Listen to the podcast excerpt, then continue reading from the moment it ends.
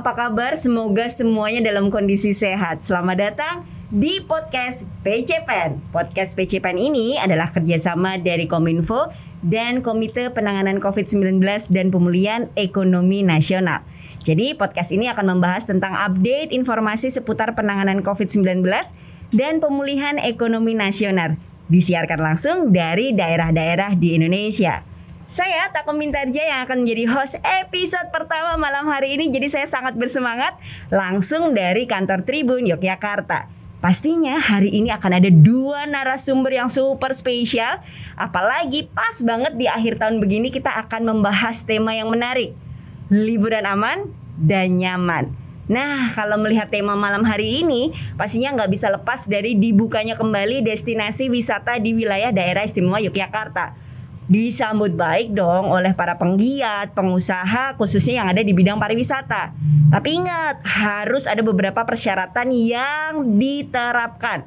Misalnya, protokol kesehatan yang ketat dan yang kedua, sertifikasi CHSE untuk hotel-hotel dan juga restoran. Aduh, langsung deh ngobrol dengan dua narasumber saya yang luar biasa. Malam hari ini sudah hadir bersama dengan kita semua ada Bapak Wakil Bupati Gunung Kidul Sugeng Dalu Pak. Selamat malam. Selamat malam Mbak. Bapak Heri Susanto dan juga di sebelahnya masih dari Gunung Kidul juga. Ya. Ada saya panggilnya Mas aja ya. Ya. Karena masih muda juga ada Mas Sugeng Handoko seorang penggerak desa wisata. Nah, luar biasa sebelumnya matur nuwun. Terima kasih sudah menyempatkan di antara kesibukannya uh, bisa hadir di podcast malam hari ini. Dua-duanya langsung dari Gunung Kidul Pak atau? Betul. Wih, Ya. ini luar biasa. Jogja macet nggak Pak malam hari ini dari Gunung Kidul menuju sini? Sempat macet tadi sempat macet. Wah, artinya banyak pariwisata yang sudah eh, wisatawan yang sudah hadir ke Jogja lagi ya Pak ya? Iya, betul. Kalau boleh ta- tahu tadi macetnya daerah mana Pak? Sejak mulai patok ya, sejak mulai patok kita sudah macet sampai di bawah itu masih tetap macet. Waduh, ini baik yang menuju ke Gunung Kidul ataupun yang pulang Ya. dari Gunung Kidul ya Pak ya? Betul. Wah, selamat Pak. Berarti artinya semakin pulih pariwisata di Gunung Insya Allah, Kidul. Insya Allah. Tapi kalau ngomongin Gunung Kidul, Pak, wah ini nggak habis-habisnya sumber daya wisata yang ada di sana begitu melimpah dan potensial. Kalau ngomongin pantai itu kan sepanjang pantai di Gunung Kidul semuanya menjadi destinasi wisata. Perbukitan juga, pegunungan juga. Termasuk ini salah satu yang menarik nantinya adalah desa wisata yang ada di Gunung Kidul. Tapi kalau saya boleh eh, tanya dulu Pak, imbas dari pandemi ini Pak khususnya di sektor pariwisata dari awal sampai sekarang nih gimana Pak? Sudah membaik atau Oke, baik. Eh, makasih Mbak Tako dan sobat podcast di mana pun juga berada. Tentunya eh, pertama saya ucapkan terima kasih pada kesempatan hari ini ya. Yang selanjutnya barangkali kalau bicara tentang dampak Ya. pariwisata, pelaku-pelaku wisata yang ada di Kabupaten Gunung Kidul tentu tidak jauh berbeda dengan teman-teman di tempat-tempat lain yang secara kebetulan juga mempunyai destinasi wisata.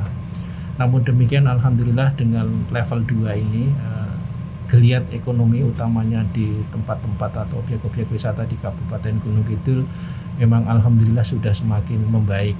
Tentu posisi yang sudah sangat baik ini harus bisa dan dapat kita manage dengan baik yang artinya pada akhirnya nanti mudah-mudahan tidak terjadi eh, klaster baru yang Amin, amin, amin, tentunya itu menjadi harapan kita bersama kita sangat sangat eh, prihatin dengan situasi pada saat itu pada saat pertengahan bulan Juli di mana hampir di setiap rumah sakit di Kabupaten Gunung Kidul ini penuh sesak. Aduh. Dan bahkan kami membuka beberapa shelter dan juga apa ting- tenda darurat. Tenda Oh. darurat di rumah sakit Wonosari. Itu pun juga belum mampu di sisi lain juga petugas nakes kami banyak yang terpapar sehingga pada akhirnya kami betul-betul mengalami kesulitan. Nah, tentu kami mengajak seluruh warga masyarakat yang secara kebetulan saat ini ini posisi kita sudah sangat baik dan sudah mulai melandai. Ini harus kita maintain, kita keluar dengan baik dan mudah-mudahan tidak menimbulkan klaster baru. Jelas kalau dampaknya terdampak, tetapi insya Allah mudah-mudahan dengan level 2 ini syukur-syukur juga semakin melandai dan mudah-mudahan juga usai pandemi ini tentu kita harapkan bahwasanya uh, sudah semakin baik dan potensi wisata di Gunung Kidul sangat luar biasa, Mbak. Betul. Jadi ada 71 km jarak pantai kami di Gunung Kidul terdapat 71 100 kilometer. kilometer. Ini kalau sobat podcast nggak percaya silahkan ngukur sendiri ya Pak ya. Ya, betul. Dan itu ada 113 objek wisata pantai itu yang dikelola sekitar 59 dan itu bagus-bagus banget bagus-bagus banget dan insya Allah itu tidak akan mengecewakan ketika berjauh-jauh dari lokasi yang berjauhan kemudian datang di Gunung Kidul. Setelah sampai di sana insya Allah akan terpuaskan dengan uh, objek-objek wisata yang ada di Kabupaten Gunung Kidul. Itu baru pantainya. Kalau bicara gua ratusan ratusan Benar. gua ratusan susur sungai dan juga potensi wisata religi wisata sejarah dan yang lain-lain. Belum lagi desa-desa wisata ya Pak, desa wisata potensi wisata di Kabupaten Gunung Kidul luar biasa banyak dan memberikan pilihan-pilihan alternatif tergantung minat dan keinginan kita untuk masuk destinasi wisata di Kabupaten Gunung Kidul itu sesuai dengan selera dan kami insya Allah sudah sangat siap untuk uh, uh, apa ya membantu teman-teman atau para wisatawan ini masuk ke Gunung Kidul dengan satu syarat protokol kesehatan. Iya. Jadi kalau tadi diceritakan Juli memang kayaknya memang Yeah. secara nasional Yeah. tinggi sekali ya termasuk Yeah. ternyata Gunung Kidul. Yeah. Kalau kondisi sekarang seperti apa Pak? Gunung Kidul saat ini sebenarnya di kata Melandi sudah tetapi masih sangat fluktuatif. Tentu ini butuh kewaspadaan. Beberapa hari yang lalu kita sudah memasuki angka di bawah 10. Tetapi kemudian hari ini kelihatannya juga meningkat. Bahkan hari ini kalau tidak salah ada tambahan 14. Sehingga Oh. posisinya itu sekitar 24. Ini butuh Bapak kewaspadaan. Nyun Sewu Pak, sebelum dilanjutkan ini tadi ada sobat podcast yang bilang Pak Heri agak kurang dekat dengan mic sehingga suaranya gitu. jauh. Nah, Oh, Oke, baik, baik. Oke, jadi gini, intinya eh, sudah melandai ya, Ya. dan kami juga instruksikan. Alhamdulillah ya. Oke, pada seluruh elemen dan komponen masyarakat yang secara langsung terlibat dalam hal ini Pak Panewu, Pak Lurah, ketika pada saat itu diangkat di bawah 10, kami instruksikan agar yang 10 ini dikawal ketat.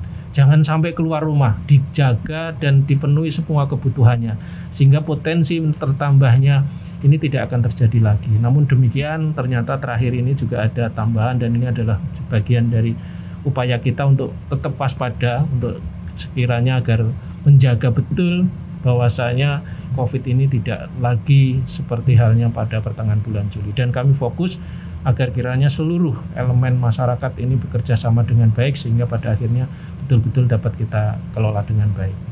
Ya, jadi memang upaya dari pemerintahan Kabupaten Gunung Kidul ini dimaksimalkan betul ya Pak Oh, untuk iya. penanganan COVID ini Betul, betul. Uh, dan tujuannya tentu saja akhirnya kesejahteraan masyarakat juga gitu kalau Ya. wisatawannya datang, pariwisata membaik, kemudian juga tentu saja perekonomiannya juga membaik.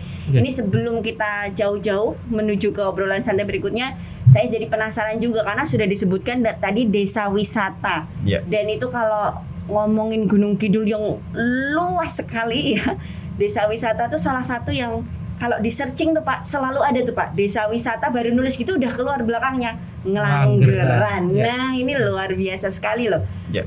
Mas Sugeng, awalnya itu dari mana sih kok apa ya kebayang bikin atau mengembangkan desa wisata Ngelanggeran hingga jadi sebesar sekarang gitu? Oke, jadi eh, proses pengembangan Ngelanggeran itu memang cukup panjang sebenarnya. Jadi awalnya itu kami eh, ingin melakukan kegiatan konservasi. Jadi tidak langsung ingin menjadi sebuah Desa tempat wisata. wisata, Hmm. ataupun desa wisata. Jadi mimpi kami adalah menjaga alam kami. Kami punya gunung namanya Gunung Api Purba, luasnya 48 hektar.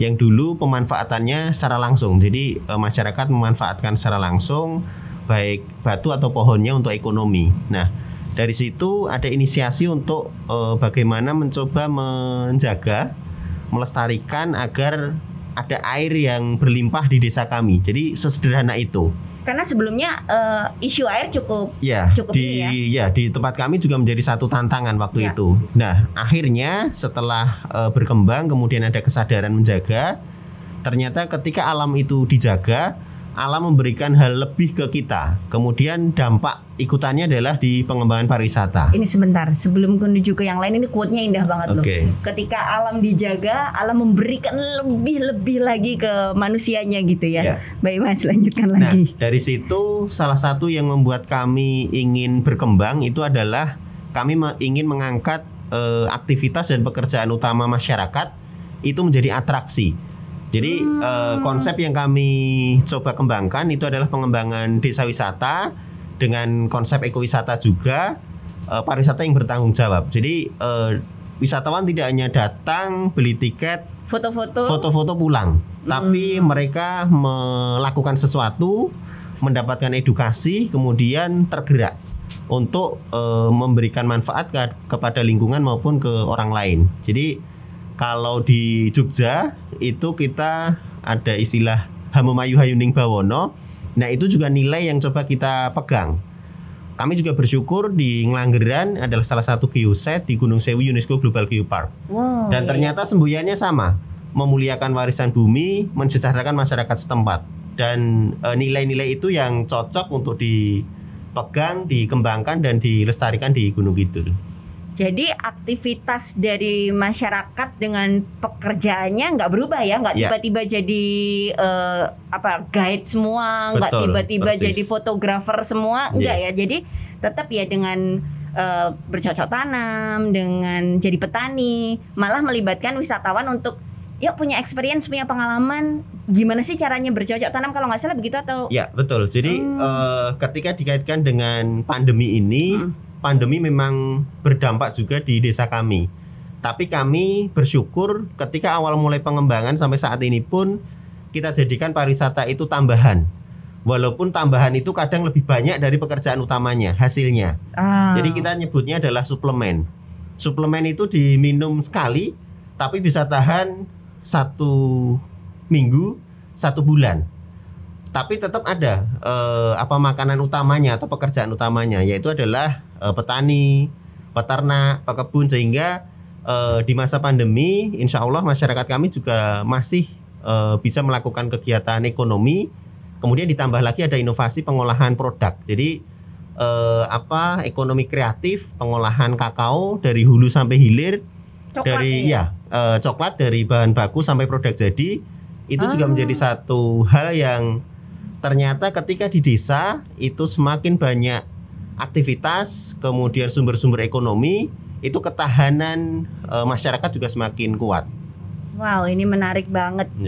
Wah Pak ini desa wisata Ngelanggeran ini juga memang apa ya bisa dikatakan unik karena benar-benar melibatkan masyarakat yang ada di situ dan bahkan eh, wisatawan yang hadir sekali lagi bisa mencoba seluruh aktivitasnya gitu ya. Jadi Ya. kalau hadir di sana atau datang ke sana itu ada beberapa kayak menu aktivitas gitu ya Mas ya. betul. Nah kalau dukungan dari Pemkap Gunung Kidul sendiri dengan eh, desa wisata desa wisata yang ada di Gunung Kidul karena nggak cuma Ngelanggeran ya, Ya, pastinya betul. eh, desa wisata yang lainnya terutama di masa pandemi kemarin gimana Pak?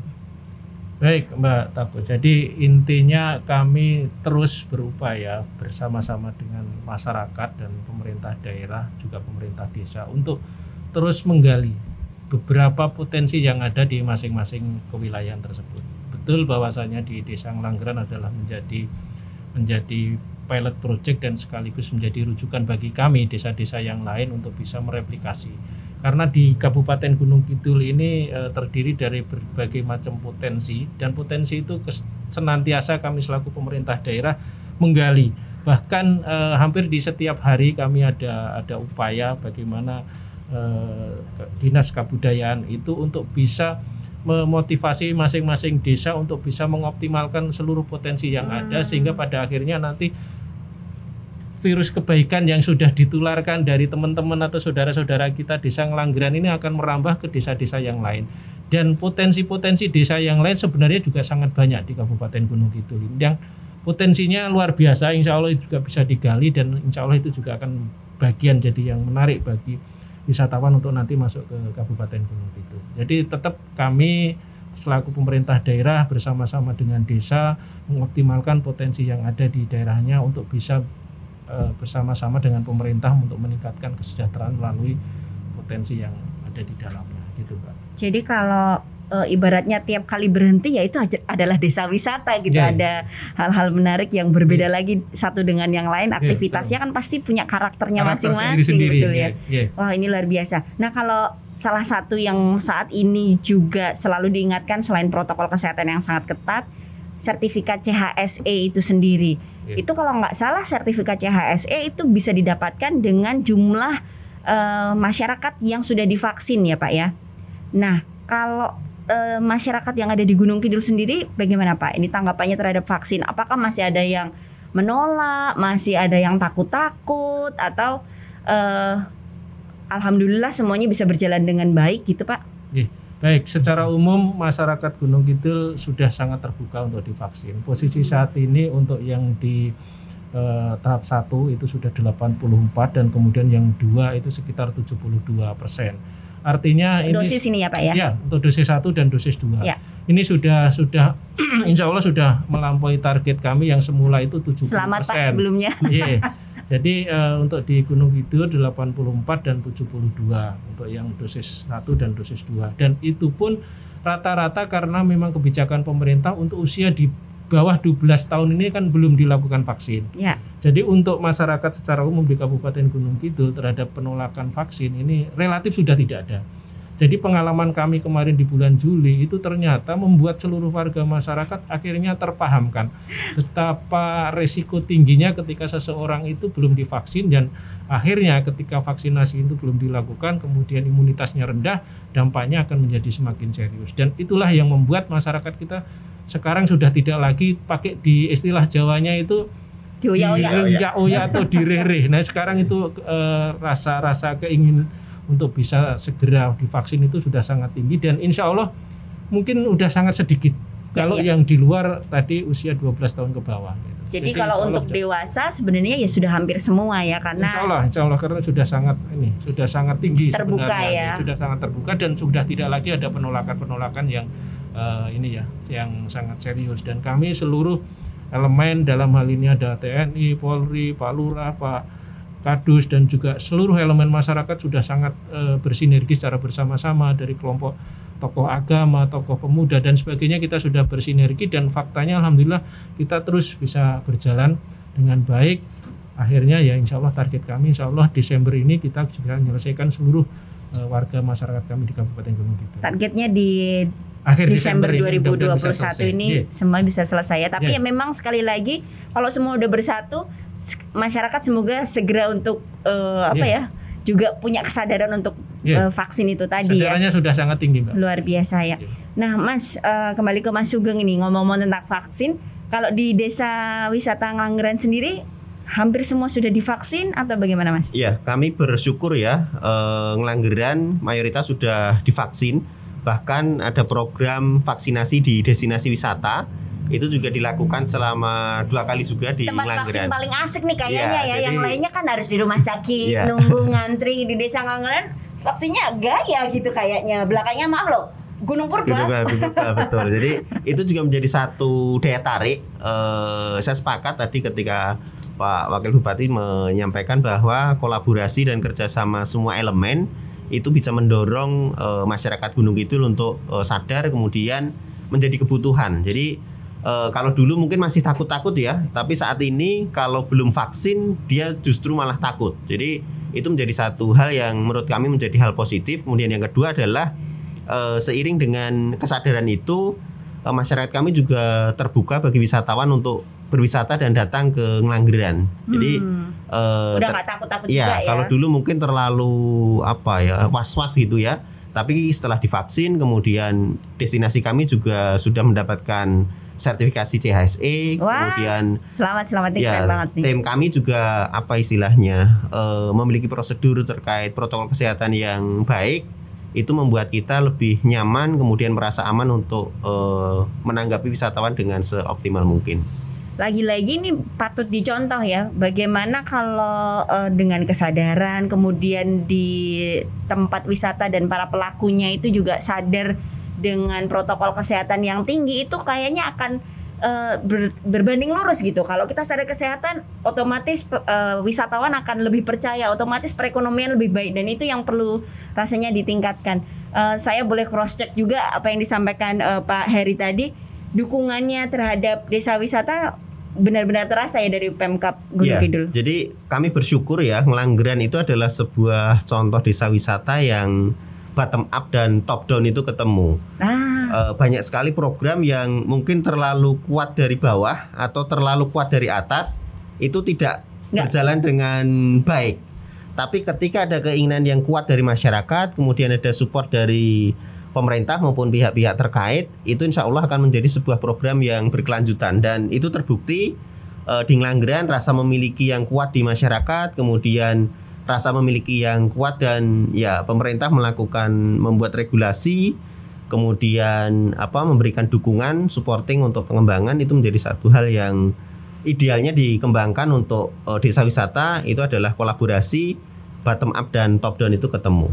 Ya ya ini juga sekali lagi semoga menjadi motivasi untuk teman podcast yang ada di rumah gitu kayak oh ternyata ketika eh, komunikasi berjalan dengan baik itu semakin memajukan keduanya gitu ya khususnya eh, desa Ngangran dan juga umumnya eh, Gunung Kidul itu tadi ya Pak ya. Nah eh, kalau untuk sertifikasi CHSE karena hotel-hotel di Gunung Kidul juga begitu banyak apalagi kalau ngomongin restoran aduh aduh aduh aduh. Ini kayaknya kita ngobrolnya di pinggir pantai deh Pak. Ini harusnya Ya. dengan ikan bakar khas Gunung Kidul yang enak banget itu pakai tiwul Mas. Iya. aduh. Itu gimana Pak? Eh, CHSE di hotel dan juga restoran di Gunung Kidul sudah berjalan dengan baik Pak Alhamdulillah semua hampir semuanya, hampir semuanya pada saat eh, pembukaan level 2 itu saya mendapatkan laporan untuk sertifikat CHSE itu sudah mencapai 90 sekian persen. Wow. Tinggal sisanya dan untuk eh, mohon maaf kami di seluruh objek-objek wisata yang ada di Kabupaten Gunung Kidul ini kami mensyaratkan agar kiranya seluruh eh, wisatawan yang akan masuk itu dengan eh, selain kami pelaku wisata sudah punya sertifikasi CHSE juga aplikasi Peduli Lindungi ah, sehingga semua wisatawan yang masuk harus sudah menggunakan aplikasi tersebut. Nah, permasalahannya kami di Kabupaten Gunung Kidul masih ada titik-titik blank spot terkait dengan bagaimana kita untuk bisa mendownload aplikasi eh, Peduli Lindungi tersebut. Namun demikian, kami pada saat itu membuat kebijakan agar kiranya di tempat titik-titik blank spot ini tidak dilakukan eh, tidak la- dilakukan eh, apa istilahnya itu verifikasi, tapi dilakukan di titik-titik perkotaan yang kebetulan eh, apa nih ya kebetulan tidak sinyalnya tidak bermasalah sinyalnya Ah. bagus sehingga di situ nah pada saat nanti masuk ke objek-objek wisata itu sudah lolos atau sudah diberikan eh, sertifikat bahwa ini sudah telah oh, sudah dilakukan eh, verifikasi sehingga tinggal masuk saja. Jadi eh, teman-teman yang akan masuk ke wisatawan di Gunung Kidul ini tidak harus nanti terus masuk ke lokasi yang blank spot kemudian kesulitan. Sebenarnya dari lokasi-lokasi perkotaan kita sudah lakukan verifikasi sehingga masuk ke tempat objek wisata itu sudah lolos untuk bisa masuk ke sana. Sehingga dampaknya terjadinya penumpukan di titik-titik tertentu nanti tidak terjadi. Kami sudah split bahwasanya di ada di Patu kemudian ada di Daksinarga ada di Semin dan sebagainya titik-titik itu yang kita gunakan untuk melakukan verifikasi yang eh, sinyalnya masih kuat gitu sinyalnya ya yang Pak. bagus. Jadi permasalahan blank spot yang ada itu bisa kita antisipasi persyaratan itu di lokasi-lokasi yang memang eh, tidak blank spot dan sinyalnya cukup. Itu yang salah satu upaya kami dalam rangka untuk tidak merepotkan teman-teman wisatawan yang masuk di Gunung Kidul. Ya, dan eh, saat ini sudah mulai diaplikasikan seperti itu atau bagaimana Pak? Semuanya sudah dari Ah. awal. Jadi dari awal eh, tempat-tempat wisata kami itu dibuka dengan satu syarat itu. Pertama CHSE harus sudah, yang kedua eh, Peduli lindungi. peduli lindungi itu juga harus wajib gitu. Ya. Jadi ketika belum mendapatkan eh, sertifikasi peduli lindungi ya otomatis kami tidak lakukan eh, tidak diterima dan kami tolak. Dan di situ wujud dari aplikasi peduli lindungi kan dampak dari pernah atau belumnya kita divaksin. Jadi ketika kita sudah divaksin dengan sendirinya kita mempunyai sertifikat peduli lindungi tersebut gitu. Ya, ya, Jadi dan kami sudah dengan itu dan alhamdulillah dengan berjalannya waktu sejak sejak awal kita buka level 2 wisatawan masuk ke Kabupaten Gunung Kidul itu sampai sekarang belum ada klaster dari wisatawan. dan Ini jangan sampai ada lagi jangan ya Pak. sampai dan itu sebagai bukti fakta bahwa vaksinasi peduli lindungi dan CASC ini efektif diterapkan dalam rangka untuk bisa membuka keran-keran eh, wisatawan di Kabupaten Gunung Kidul. gitu. Ya, Jadi in- intinya gitu. Jadi tidak ada eh, sampai saat ini klaster baru akibat eh, pembukanya wisata itu karena memang sudah ada CASE, sudah ada peduli lindungi seperti itu, Mbak. jadi saya garis bawahi bahwa ini membuktikan Gunung Kidul sebagai bukti bahwa Peduli Lindungi dan CHSE itu menjadi sangat efektif ya Pak ya. Sangat sampai saat ini masih sangat efektif. Betul dan nggak ada alasan ketika non di daerah wisatanya blank spot bisa dilakukan screeningnya ketika Iya. di perkotaan tadi ya Perkotaan, titik-titik yang men- otomatis itu akan jadi gerbang menuju ke Iya. tempat-tempat wisata yang akan dituju gitu. Iya, iya. Wah ini luar biasa dan rasanya apa ya malam hari ini ada optimisme, ada semangat lagi. Apalagi ini Pak, ini kita udah menuju ke akhir November, sebentar lagi Desember, Iya. Tahun baru dan juga eh, Natal ini kan juga pastinya salah satu momen di mana masyarakat nih banyak yang akan mengunjungi tempat wisata yang indah Gunung Kidul dan juga tentu saja Desa Nganggeran. Saya ke Mas Sugeng dulu persiapannya dari Desa Wisata Nganggeran sendiri seperti apa Mas? Oke, terkait persiapan itu kami sudah lakukan. Jadi yang pertama eh, memastikan eh, fasilitas untuk pendukung protokol kesehatan itu terkondisi baik. Kemudian yang kedua adalah eh, pembenahan titik-titik yang dirasa perlu khususnya di eh, apa fasilitas publik yang ada di desa kami.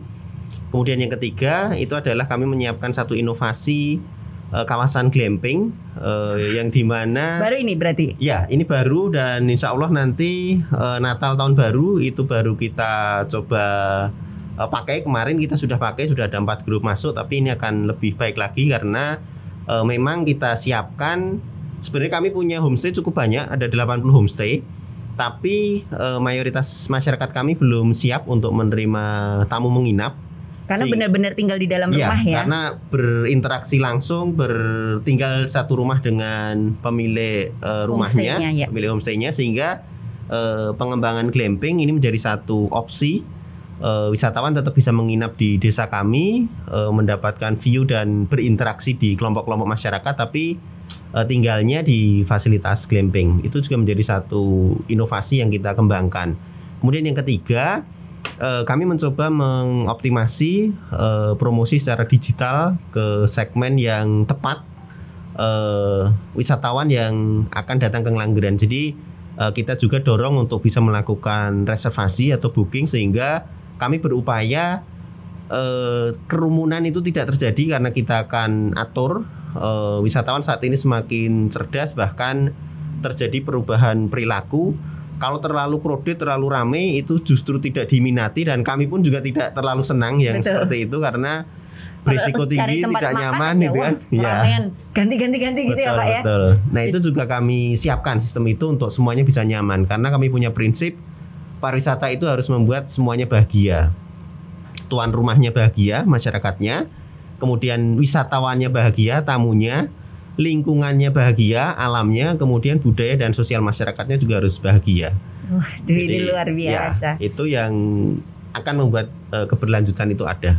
Ya, ya. Tapi kita juga tidak lupa bahwa untuk eh, libur Natal dan Tahun Baru itu kan pemerintah sendiri juga menerapkan PPKM level 3 ya Pak ya. Ini di seluruh wilayah di Indonesia. Nah, Pemkab Gunung Kidul sendiri untuk mempersiapkan PPKM level 3 ini seperti apa Pak? Pertama itu masih wacana ya. Saya pikir kan juga belum ditetapkan. Apakah Oh. itu sudah ditetapkan atau belum itu kan kita juga masih menunggu. Tapi prinsipnya bagi pemerintah daerah tentu akan mengikuti kebijakan yang nanti ditetapkan oleh pemerintah pusat. Tapi apa pun alasannya kalau nanti sudah ditetapkan untuk level 3 kami sudah sangat siap dan sebagai wujud upaya pemerintah tentunya dalam konteks level 3 ini kan semata-mata untuk melindungi Betul. warganya dari eh, COVID-19. Nah, tentu ini juga eh, kami dalam konteks ini apabila pada akhirnya nanti eh, level 3 ini diterapkan di masing-masing pada saat Nataru itu tentu kita juga harus taat. Itu semata-mata memang pemerintah cinta dan sayang dengan warganya gitu. Namun demikian mudah-mudahan ini semua menjadi baik-baik saja dan akhirnya ekonomi kesehatan ini bisa berjalan secara bersama-sama yang pada akhirnya tentu geliat ekonomi masyarakat juga tetap harus kita upayakan agar kiranya konflik atau potensi-potensi sosial di lapangan nanti tidak terjadi akibat tidak tersalurkannya kebutuhan dasar karena memang kesulitan ekonomi. Nah, harapannya mari kita sama-sama taat protokol kesehatan. Mudah-mudahan nanti tidak ada klaster baru yang pada akhirnya betul-betul pandemi Covid-19 ini bisa kita kendalikan. Dan tentu yang paling penting kita sudah saatnya new normal ini menjadi penting. Setiap saat kita harus menjaga protokol kesehatan karena kita sampai saat ini tidak tahu pasti sebenarnya sampai kapan pandemi ini berakhir.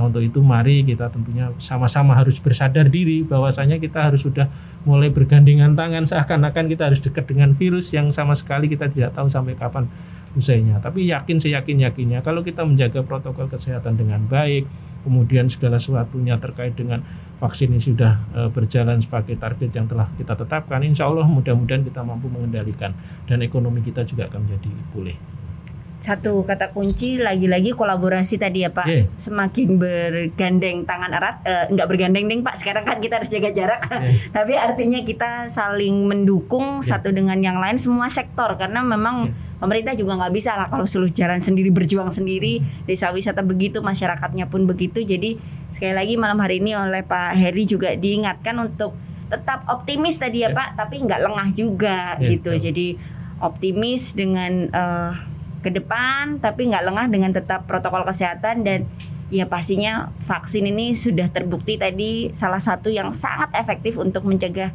em, meledaknya angka COVID ke depannya meskipun masih dalam tataran tadi wacana ya PPKM level 3 tapi bagaimanapun juga Pemkab Gunung Kidul sudah sangat menyiapkan begitu ya.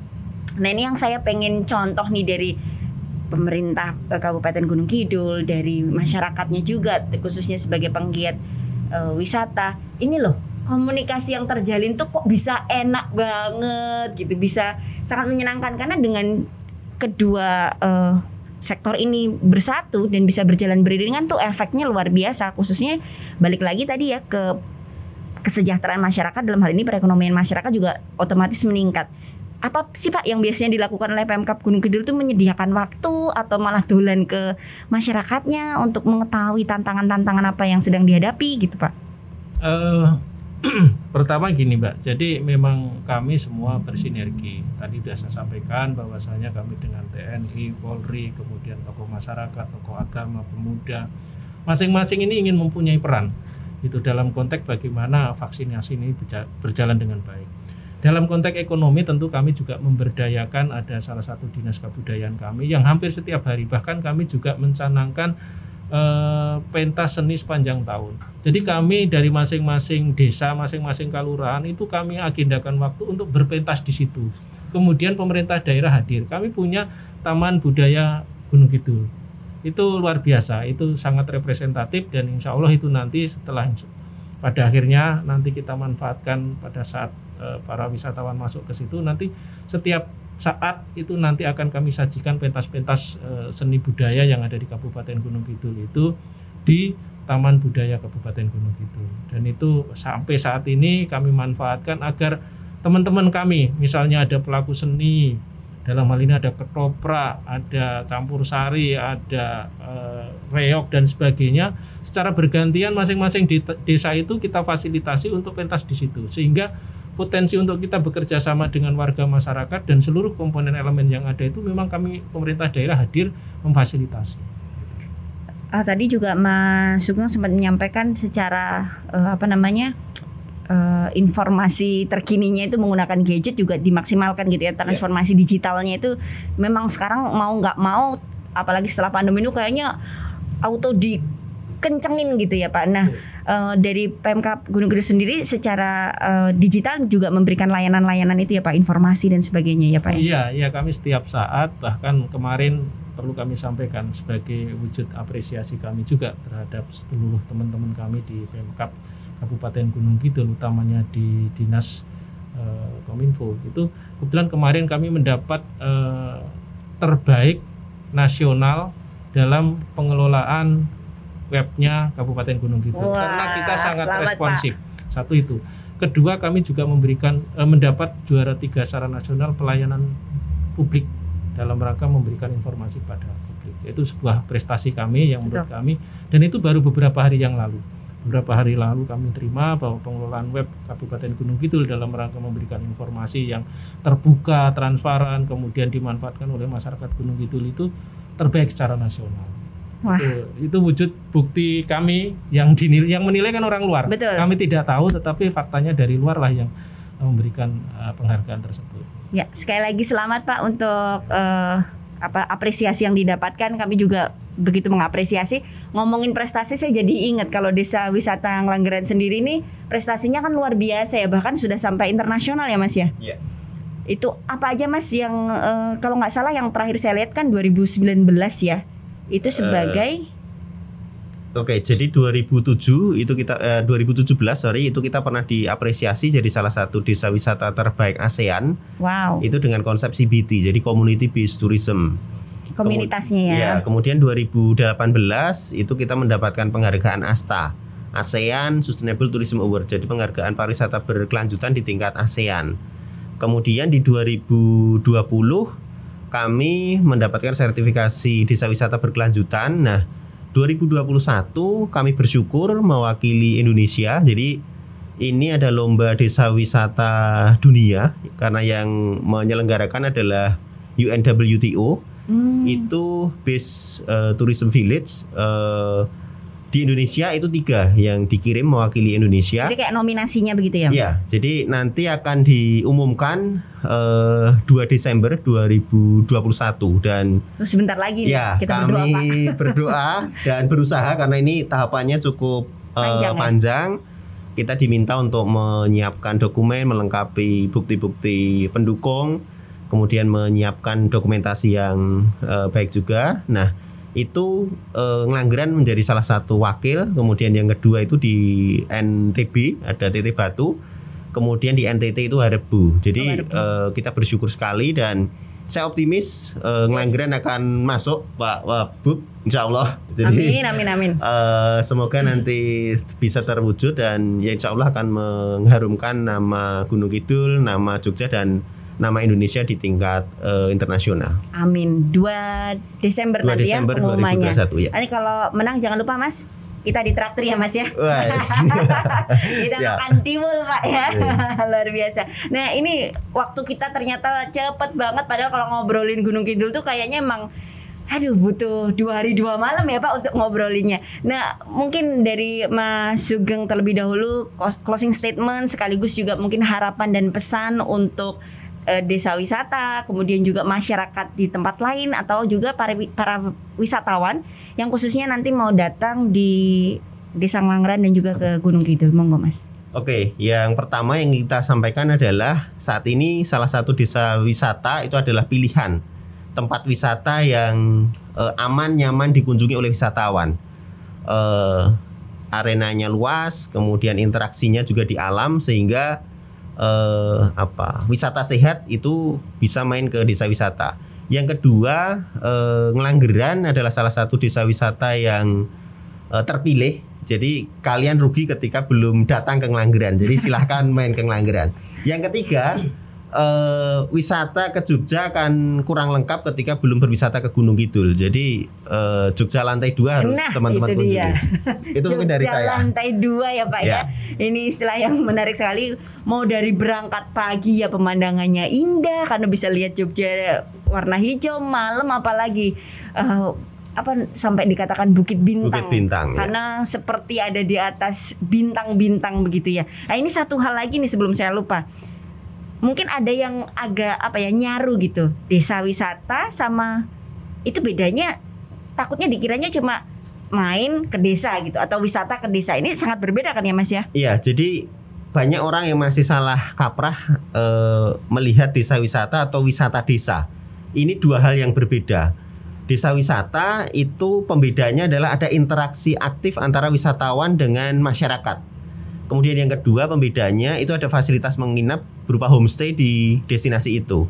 Tapi kalau wisata desa itu ibaratnya ada objek wisata di desa. Kita hanya datang melihat foto-foto pulang.